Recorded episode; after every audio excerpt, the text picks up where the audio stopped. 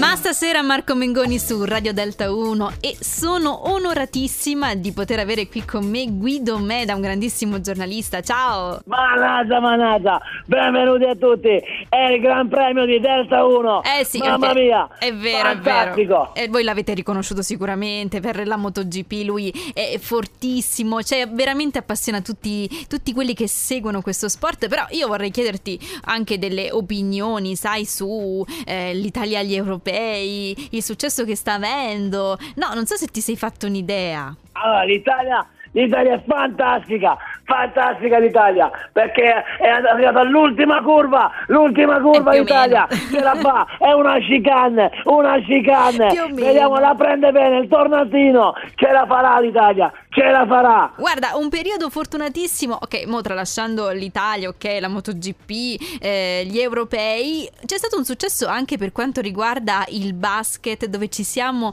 classificati per le Olimpiadi, dai, bellissimo, no? Non so Ah, se segui il basket. Il basket, che, che è successo? Che è successo alle Olimpiadi? La qualificazione all'ultima curva Anche con la moto impennata. L'Ital Basket all'ultima curva. Chissà se ci si può impennare con, con il pallone da basket.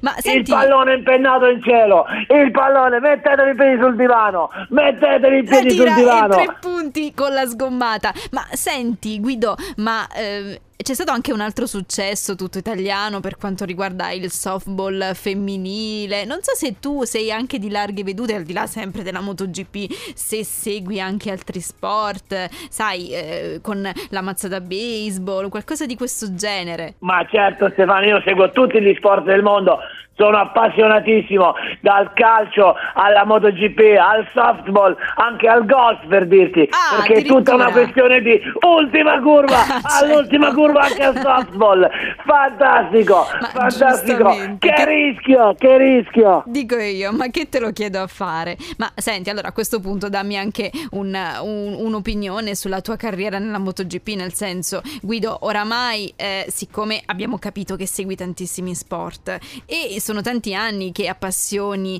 tutti, tutti quelli che, che seguono le moto, mh, immagino che tu sia pronto anche per altri scenari a questo punto. Sì, guarda, te lo faccio dire dal mio grande amico, il grande Bruno Pizzol, che commenterà per me. Bruno, che dici? Com'è stata oppure Ma come sarà la mia carriera? Attenzione, attenzione, Eccola. eh, la MotoGP con una parabola arcuata di Guido Meda eh, è il suo mondo. Attenzione Roberto Baggio, il figlio ed è gol, Oh, gol. Finalmente! Ma sai che io inizierei a pensare o a una cena insieme dove io mi divertirei particolarmente o comunque a una radiocronaca o una telecronaca insieme. Siete bravissimi. Ah, fantastico Guido. Grande, grande Bruno, all'ultima curva anche lui, all'ultima curva, fantastica. Attenzione, attenzione. Gol, Ecco, gol, posto. gol.